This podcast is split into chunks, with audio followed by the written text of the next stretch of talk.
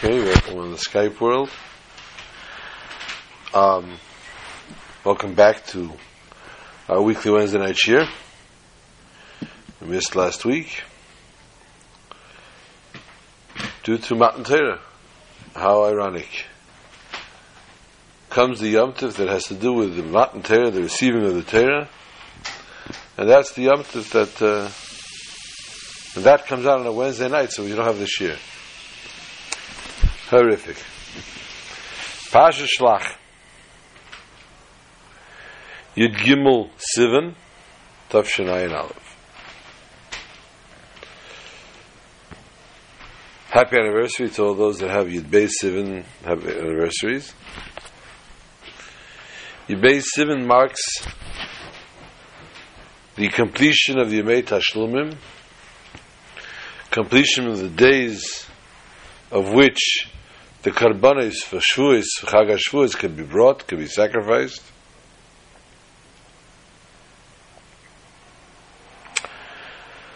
And as we've mentioned before, that until Yud Beis the Sivin, Tachnon is not recited. So today, Achenu B'nai Yisrael resumed the recital of Tachnon, barring, of course, if one of the Chsanim from the last week showed up in shul, and that case, of course, are those of Balbris,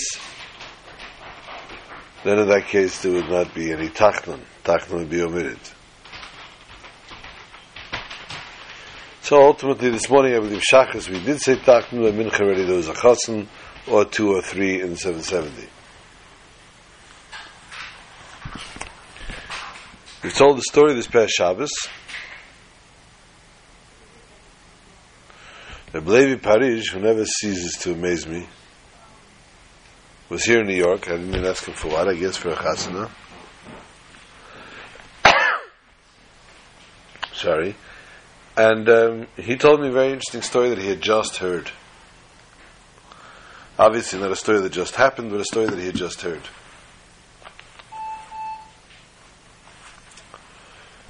There was a fellow in the Shakin Midach that unfortunately did not have any children for many, many years. And it came Tekiyas and Rosh Hashanah. And he decided by Tekiyas and Rosh Hashanah that he's going to stand there and have all the kavanas requesting, beseeching the Almighty for a bracha for a child. And he did just that. He stood. Hold on, we have a problem. Oh gosh.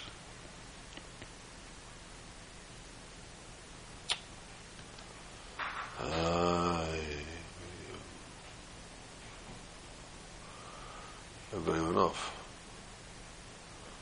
Okay.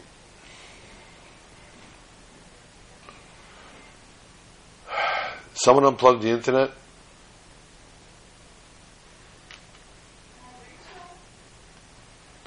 It went down on me. Can somebody please check?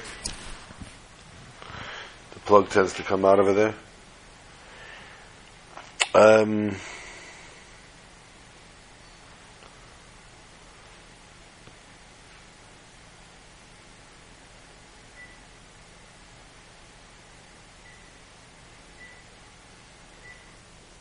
yeah. Kitzer, people get the internet back. I can't get. Can you check the? Did you check the plug there? Now make sure push it in the one on the left side, the big plug tends to loosen its way out. They have no internet.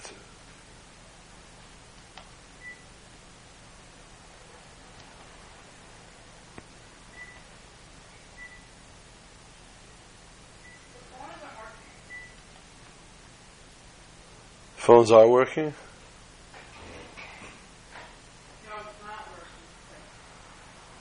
So the whole thing is unplugged, that main thing, no?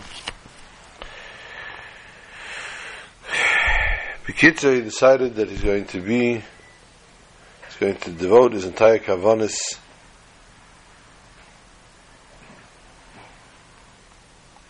to asking and requesting a bracha for a child. The Rebbe made the brachas for the kiyas. Thank you. Well, we just did that.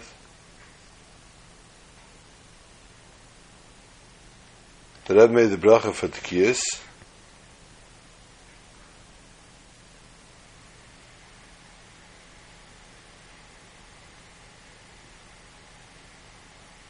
And as the Rebbe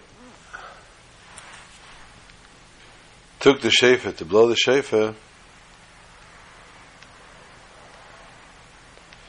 the Rebbe was having a very hard time. And the fellow felt maybe it was his fault. Maybe it was his fault that the Rebbe was not able to blow shofar. And he was very, very upset about it. And he decided, made a chlota that everything will be okay, God will save, God will provide. And he stopped thinking about it. When he stopped thinking about it, the Rebbe shofar, the Rebbe took the shofar, the Rebbe was able to blow shofar. A year later, nine months later, a little baby boy was born, Baruch Hashem. And everything was very, very beautiful. child was a few months old and he took the child to the Rebbe. And as he stood by the Rebbe, the Rebbe looked at the child and said, This is the child from Tekiyas. And so we see by the Rebbe, thoughts don't just go under the table. By the Rebbe, thoughts are very, very strong, very, very severe. Which takes us to the thoughts of the Rebbe of the generation of Moshe Rabbeinu. Shlach lecha anashim, the Almighty, the Abisha tells him, send to you people. And Rashi immediately says, lecha ledaitecha. You send on your own.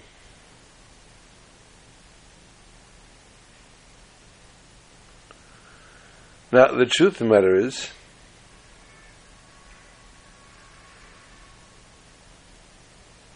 If the Abishah didn't want them to go, the Abishah would not have let them go. The Abishah would have seen to it they could not travel. How many stories do we hear of such? As we look, we see that there's a very interesting little dispute taking place between the Abishah and Moshe Rabbeinu. The dispute being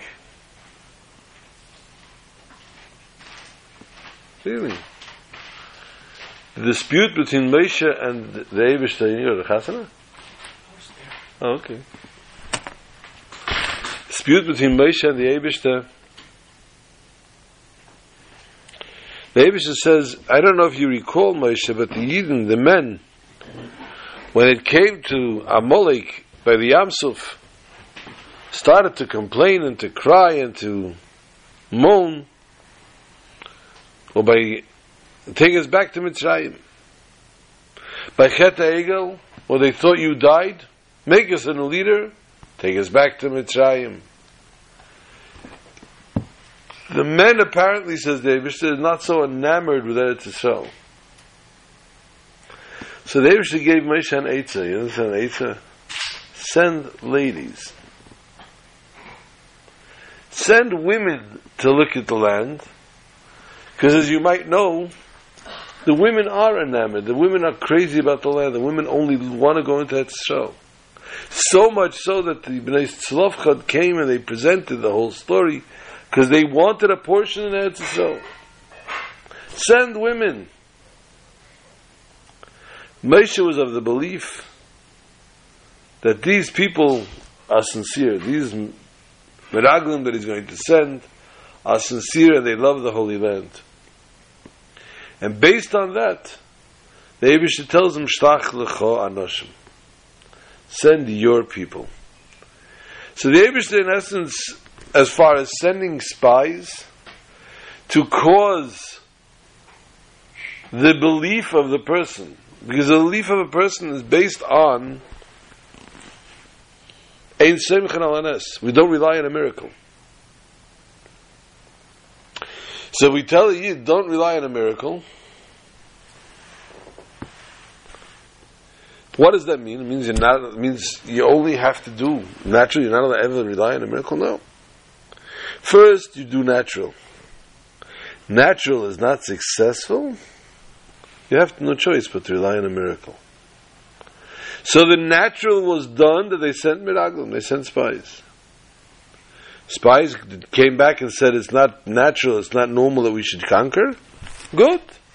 In that case, we have to rely on a miracle.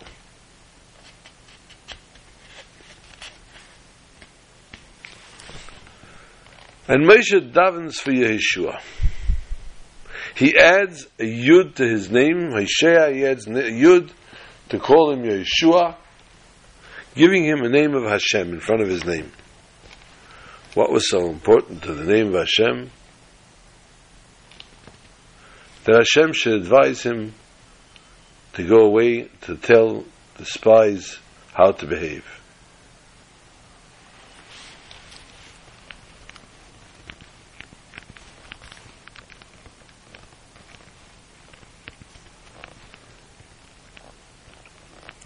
Yeshua had a problem. What was Yeshua's problem? Yeshua was very edel. It was a very big anav. And being an anav,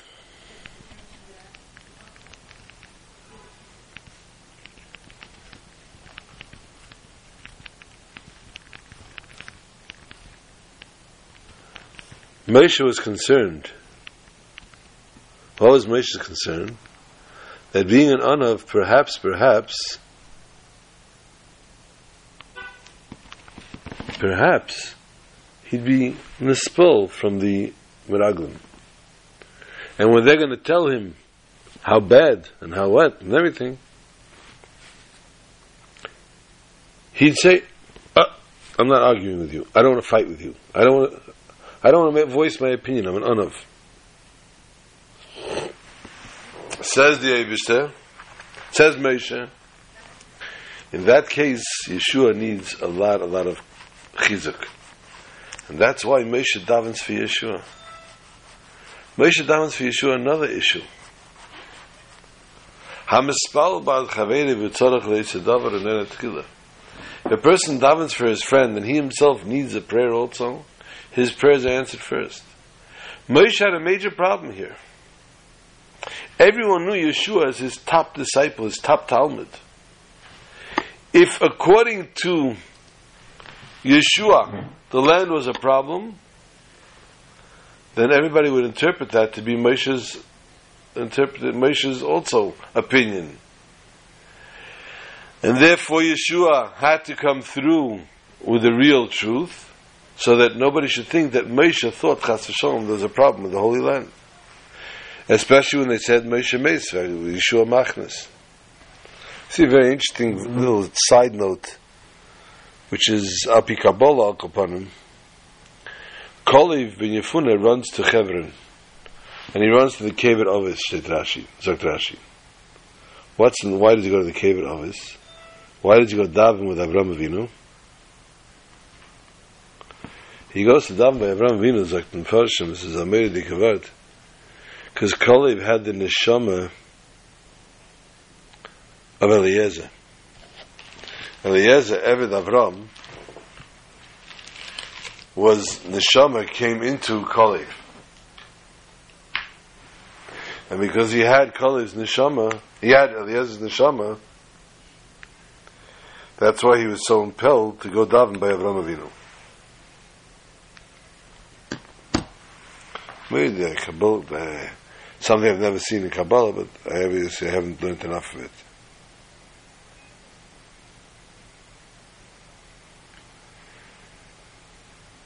Pasuk then tells us Moshe asks the Meraglim to check the land and to see Uma Oretz Asher Yeshiv Ba Ateva Hi Imra is it a good land or not? Ma Oretz Hashmeina Hi Imraza Ayesh Can we have sustenance? Can we live from what's in the land? Can the land support people? Yesh Ba'etz You just said, does the land have growth? So why are you asking if there's an eitz? Another very, very powerful Kabbalistic explanation.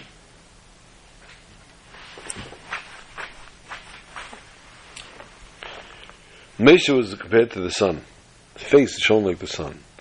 Yeshua shone like the moon.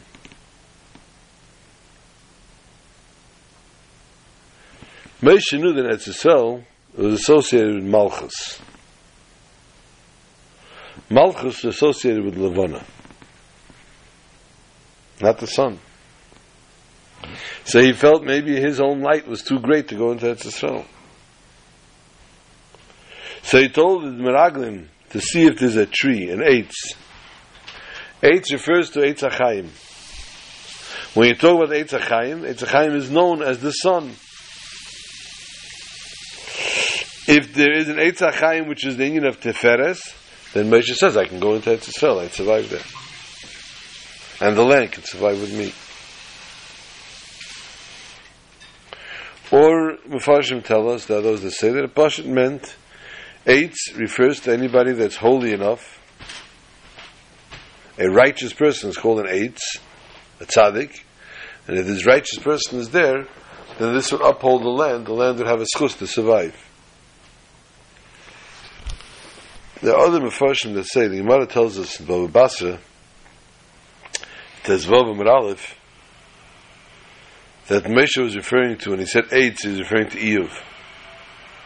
He wanted to know if Eev was still in Eretz Yisrael. If Eev was still alive in Eretz Yisrael, Eev was referred to as a tree because he existed so many, many years.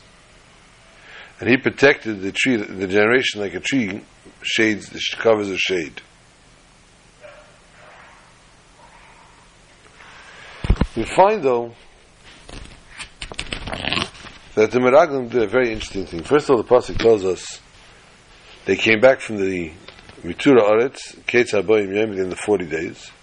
Vayelcha, and they went Vayavayu Moshe, and they went to, and they came to Moshe.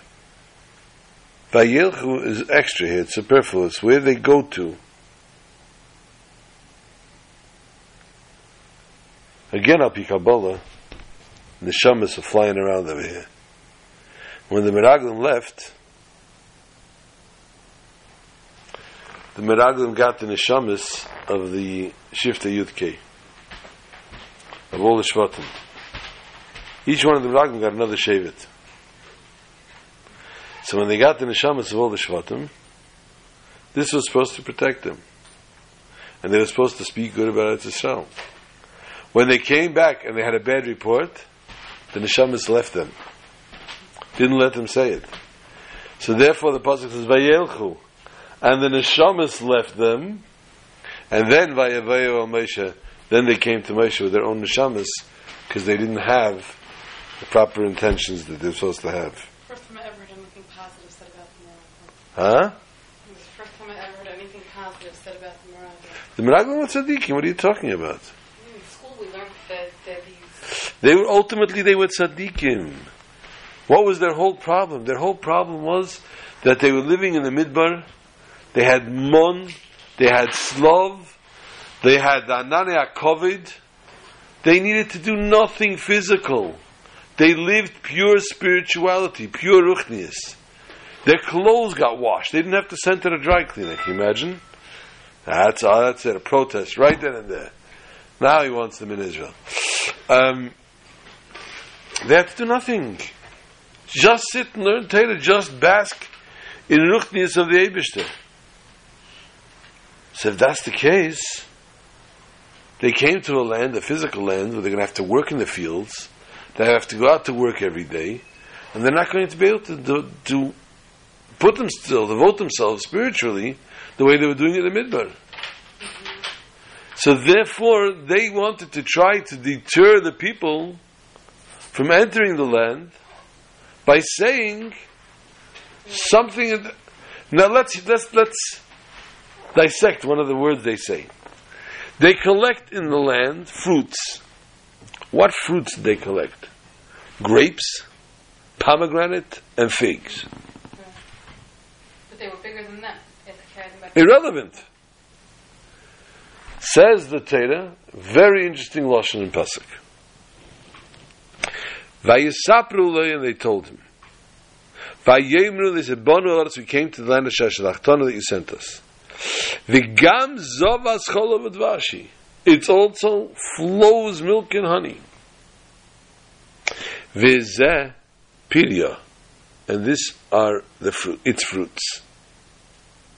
Now, in order to tell a lie, the only way you could tell a lie is if you start with a little bit of truth. Start a little bit of truth, people start listening to you. You know, this uh, the famous story we tell about six zillion times the guy in the box in, in, in Hyde Park in, in England.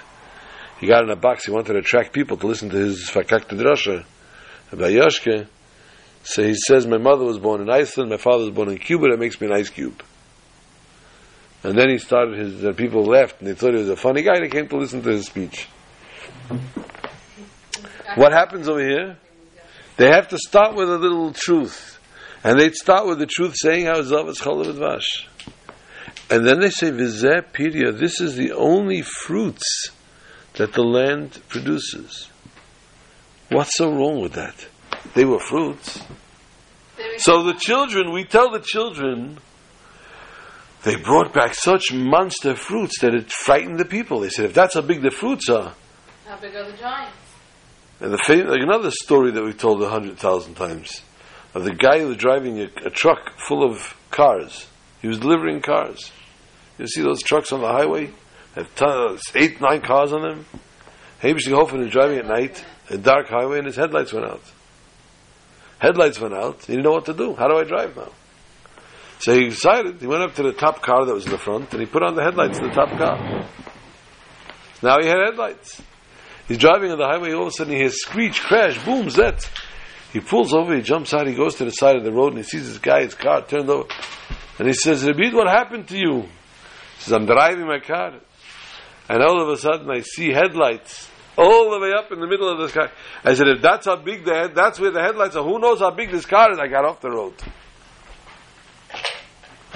So this was the fright that they thought that, oh, we tell the children, how do they frighten them?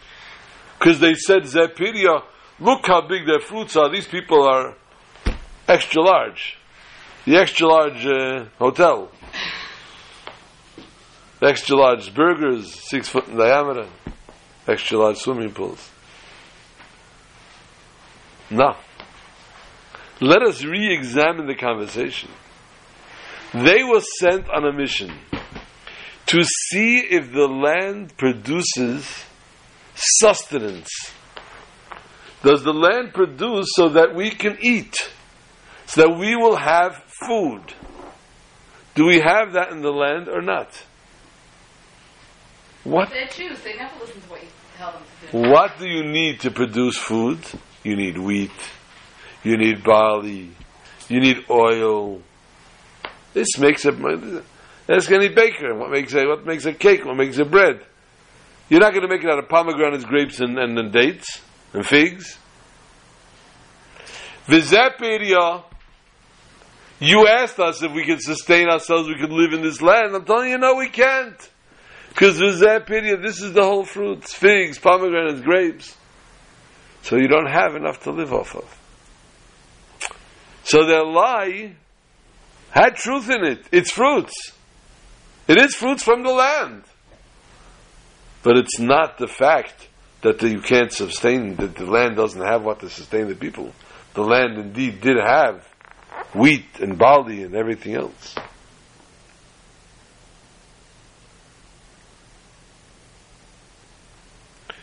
Then we find that Kalev in Yefuna is the one Vayas, Kalev, Kalev shuts everybody up. Now, face value, we know of course the reason that Kalev had to do it, nobody else.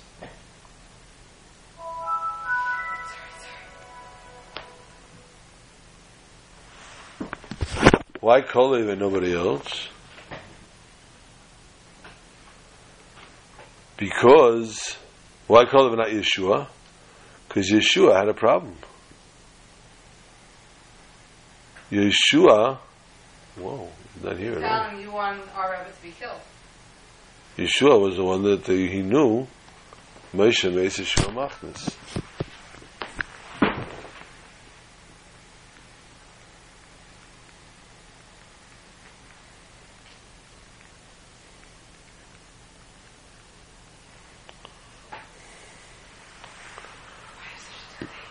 Since he said, since the nevuah was that Moshe Meis Yeshua Machnas, so if Yeshua would stand up and say, The land is beautiful. They'd all say, yeah, you just want Rebbe. You want to go in. You want to kill Moshe and you want to take over. So therefore it had to dafka be Kalev.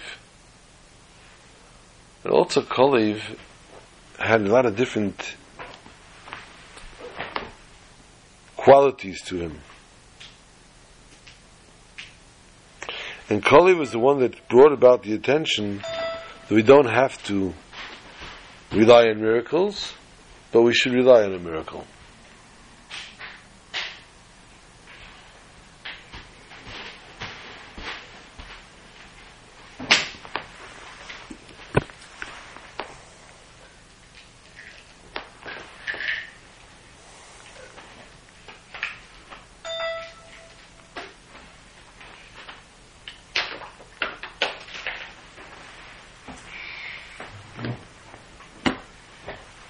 The story of the, chassid of Yaakov Landau was a chassid by the Rebbe Rashab, by the Frierdiker Rebbe, and by the Rebbe. He was the Rav of Bnei Brak for many years as well. Yaakov Landau was uh, ben biased by the Frierdiker, by the Rebbe Rashab, extremely close, and Yaakov Landau also, besides being the Rav in the house, had different, I guess, remedies for different sicknesses. Wasn't necessarily a doctor, but he had remedies.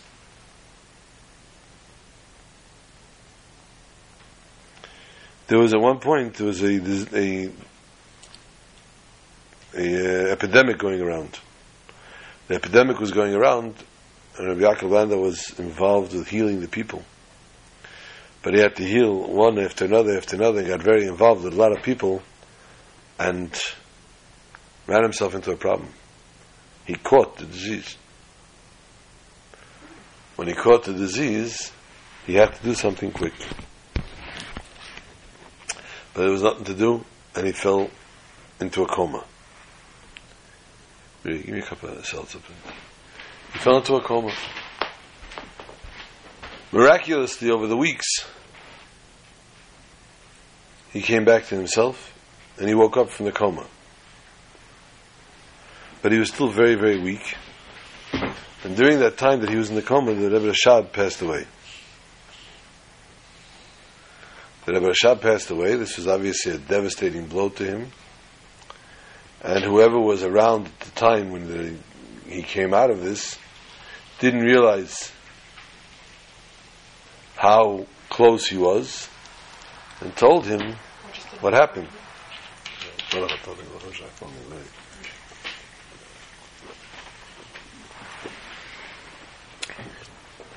told him what had happened.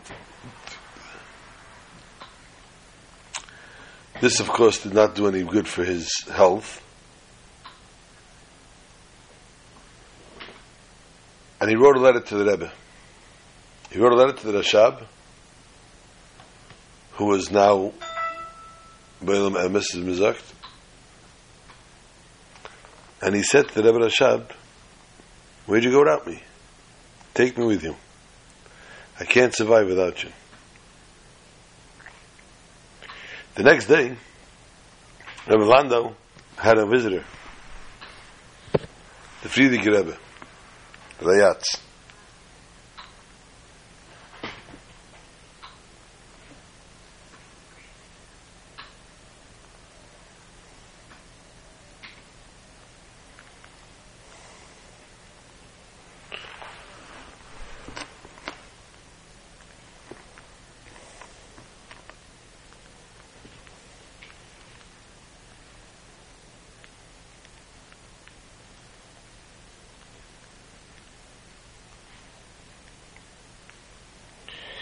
The Rayatz came to him, and the Rayatz told him, the Rayatz told him, I had a message from you. My father came to me, I was by the ale by my father, excuse me, in a stove, and my father sent a message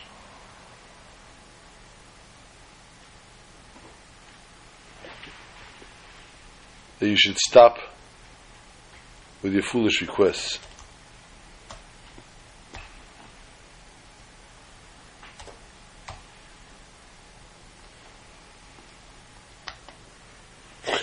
The message from the, from the Rebbe Rashab when his son went to the ale. The son came to him in the ale, and this was a message that the Rashab sent back.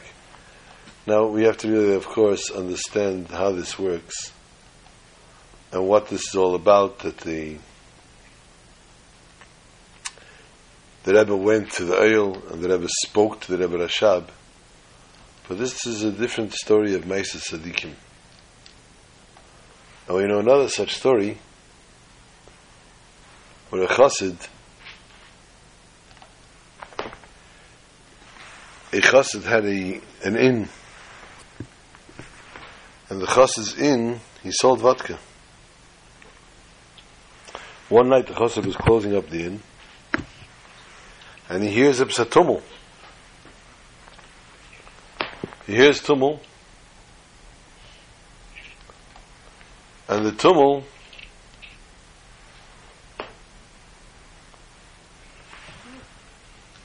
he goes downstairs to the vat, Chaim.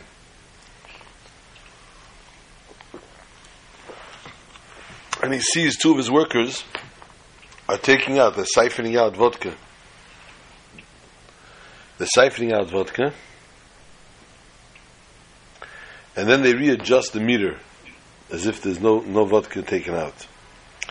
The government would come and check your meters and they see how much you sold. Here, if the meter says nothing was sold, nothing was sold. But the Vaida, this much vodka is missing. So immediately he fired the two workers and he decided he'll go the next morning to the police about it. The workers were not, they were not friar, and they ran to the police. And they told the police that this guy is a ganef. And the proof is, if you go check his vat, you'll see that the meters turn back. So the police immediately came in and they checked and they arrested the fellow.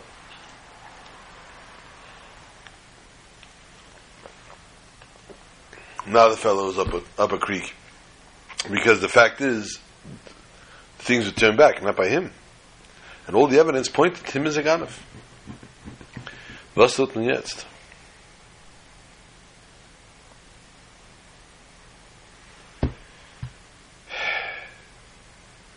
They ran away, ran to the Frierdiker Rebbe. They told the Frierdiker Rebbe the story. And the Frierdiker Rebbe said that someone should go to Rostov. Travel was very far and dangerous. But the Chassidim pulled together enough money. It was expensive.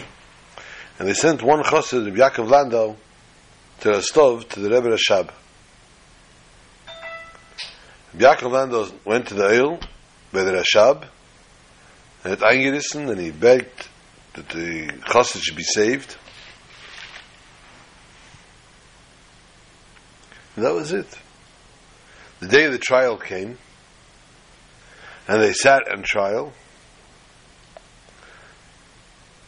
And there was nothing that can help this guy out except for a miracle. The prosecuting attorney presents the file to the judge. The judge opens the file, and everybody's sitting there holding their breaths. Because what are they going to say? And the judge starts to scream, What is this? A joke you bring me here? How dare you show me these papers? And he tears the papers up and throws them in the garbage. And he says, You see those two men? Arrest them. They're Ganovim. They're the thieves. Why is this man here? Set him out of here. He's free. And so the workers got their coming, and the chassid was freed by the visit for the Ale of the Rebbe Rashab. So we see, therefore, the importance, the relevance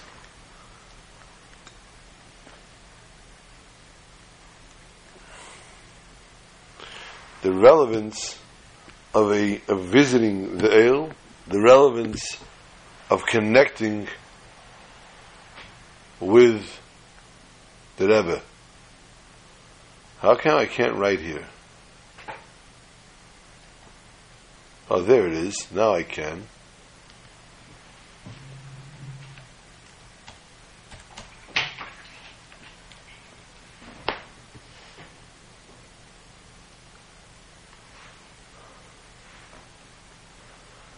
Okay, yeah, yeah, you see me, okay.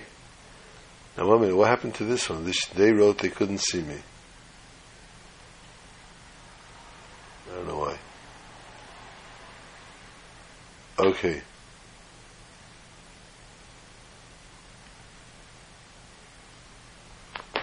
Hold on, there's another guy signing in.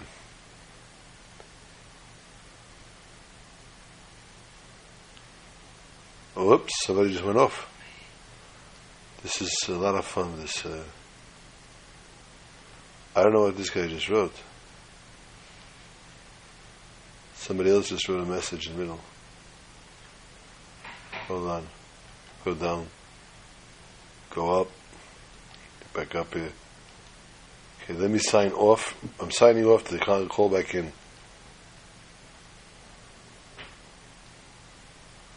Okay, that went off. Get the call back on. This thing is Mamish Arayat, what? So we see the development that Chassidim have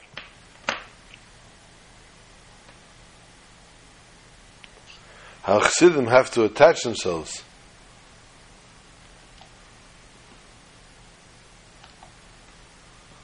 Chassidim have to attach themselves to the Rebbe. And even if it means going to the oil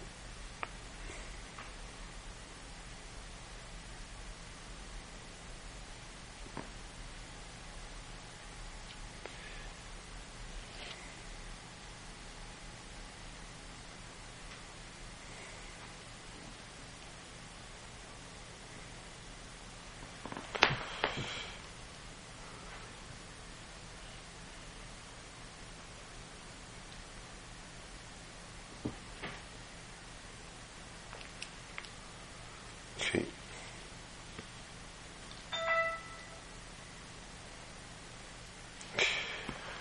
Parshas Shlach is ironic.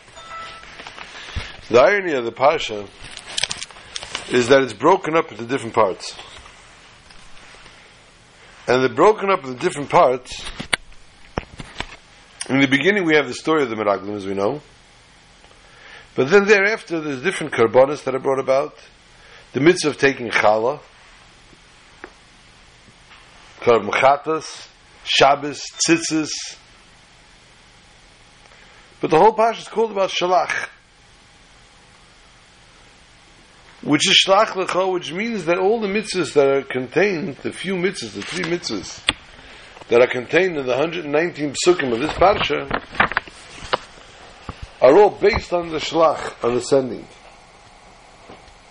The challah, the tzitzis, and not to stray after the thoughts of the heart and the sight of the eye. Leisusuru achre levavcha v'achre. It's a mitzvah in its own. Let us examine first the mitzvah of challah. Reishis arisei seichem says the pasuk, the first of your dough, you take off and and challah, you have to divide challah. Yeah. The Rebbe teaches a beautiful pshat. Arisa is also a bed. Not only Arisa is a dough, Arisa also Arisa, a cradle, a bed. So the Pasuk is telling us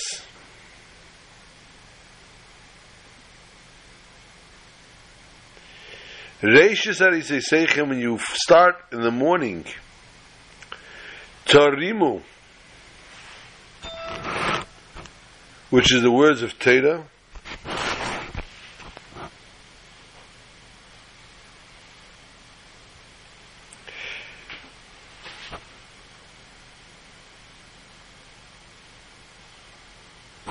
So the person immediately has to start with the letters of Torah from the Reishis Sechem from the beginning of their morning. You have to educate the child from the cradle on, from the Arisa, the children's chinuch is already relevant. Chala is a very interesting word. Chala is spelled Ches Lamed Hey. Ches is Gematria 8, which goes the 8 days of a bris. Lamed is 30, which the 30 days of a pidyon haben. And Hey is Ben Chamesh the Mikra. At five years old, the child should start learning Torah. So we see that the Chala is a basis of education.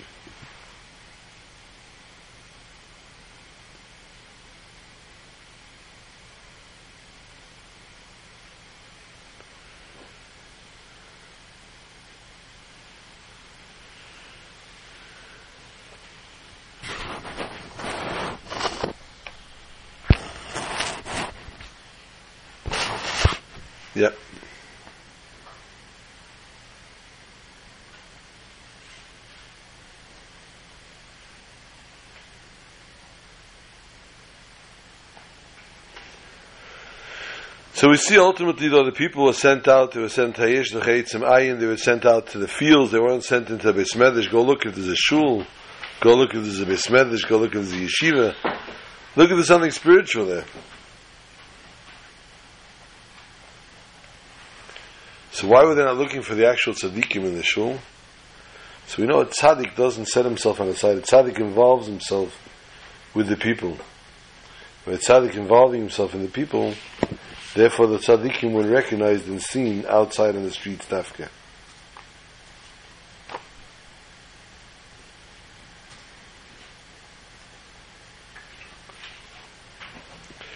Yeah.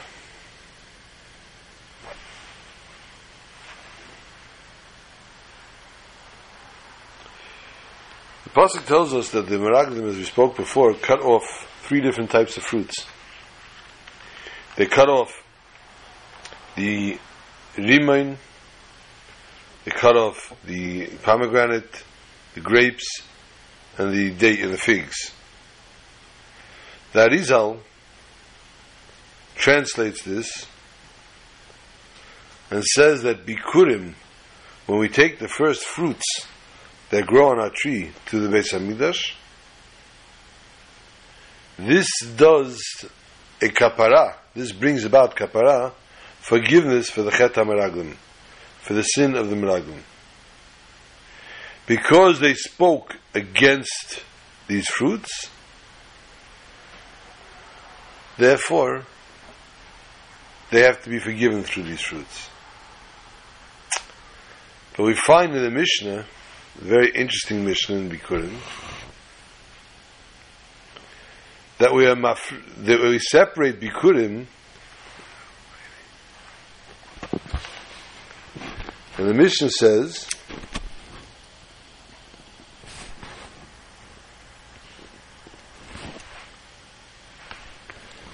and the Mishnah says that the Mafrishim Bikurim Matzateina Gefen Verimain it brings down only if he found that Teina Gefen and Rimain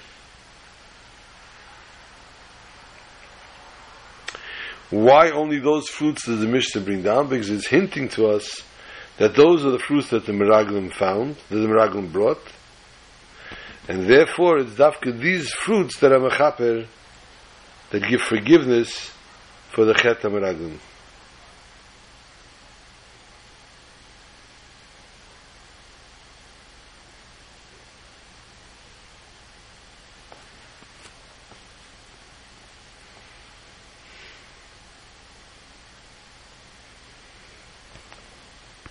The Meraglim said they saw these giants. Giants were scary. They were horrific. They were so big. They were so large.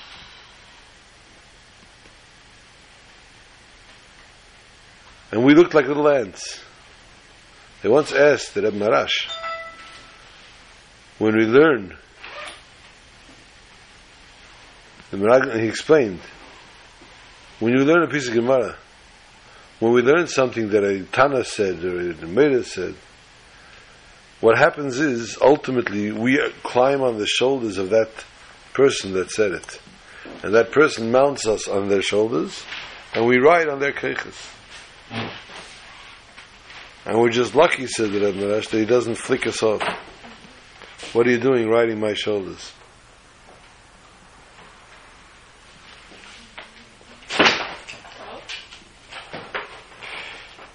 The Meraglim, therefore, we turn to, as we said before, where their essence was not so wicked, their essence was not so bad, and they were not looking tafka to curse, they were not looking to hurt, they were looking to keep the spirituality going. They were loo- looking to keep spirituality at a level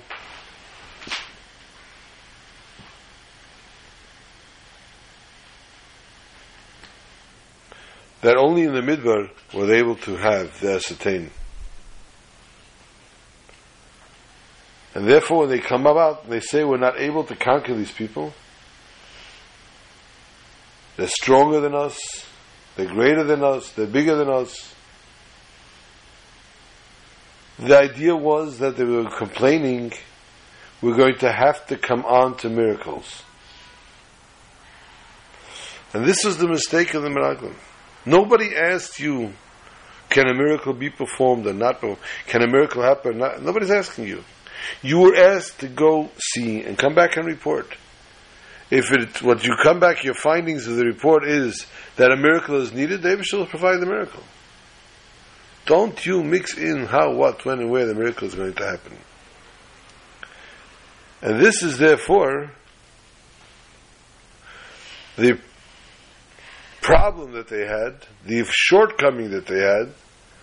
They said that extra word. Don't add words that don't belong there. Had they just said and stuck to their report, they would have been fine.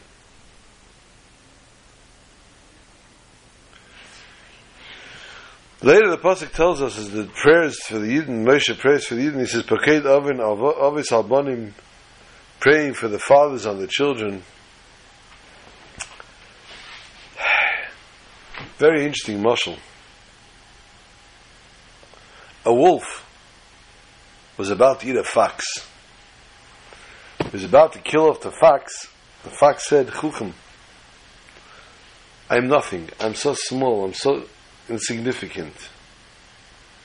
Go get a person. Go find a person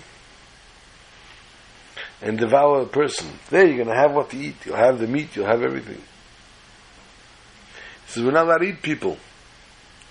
He says, what are you worried about? You're not going to get punished for it. Your children will be punished for it. You just go eat the person. Enjoy. And you worry about afterwards.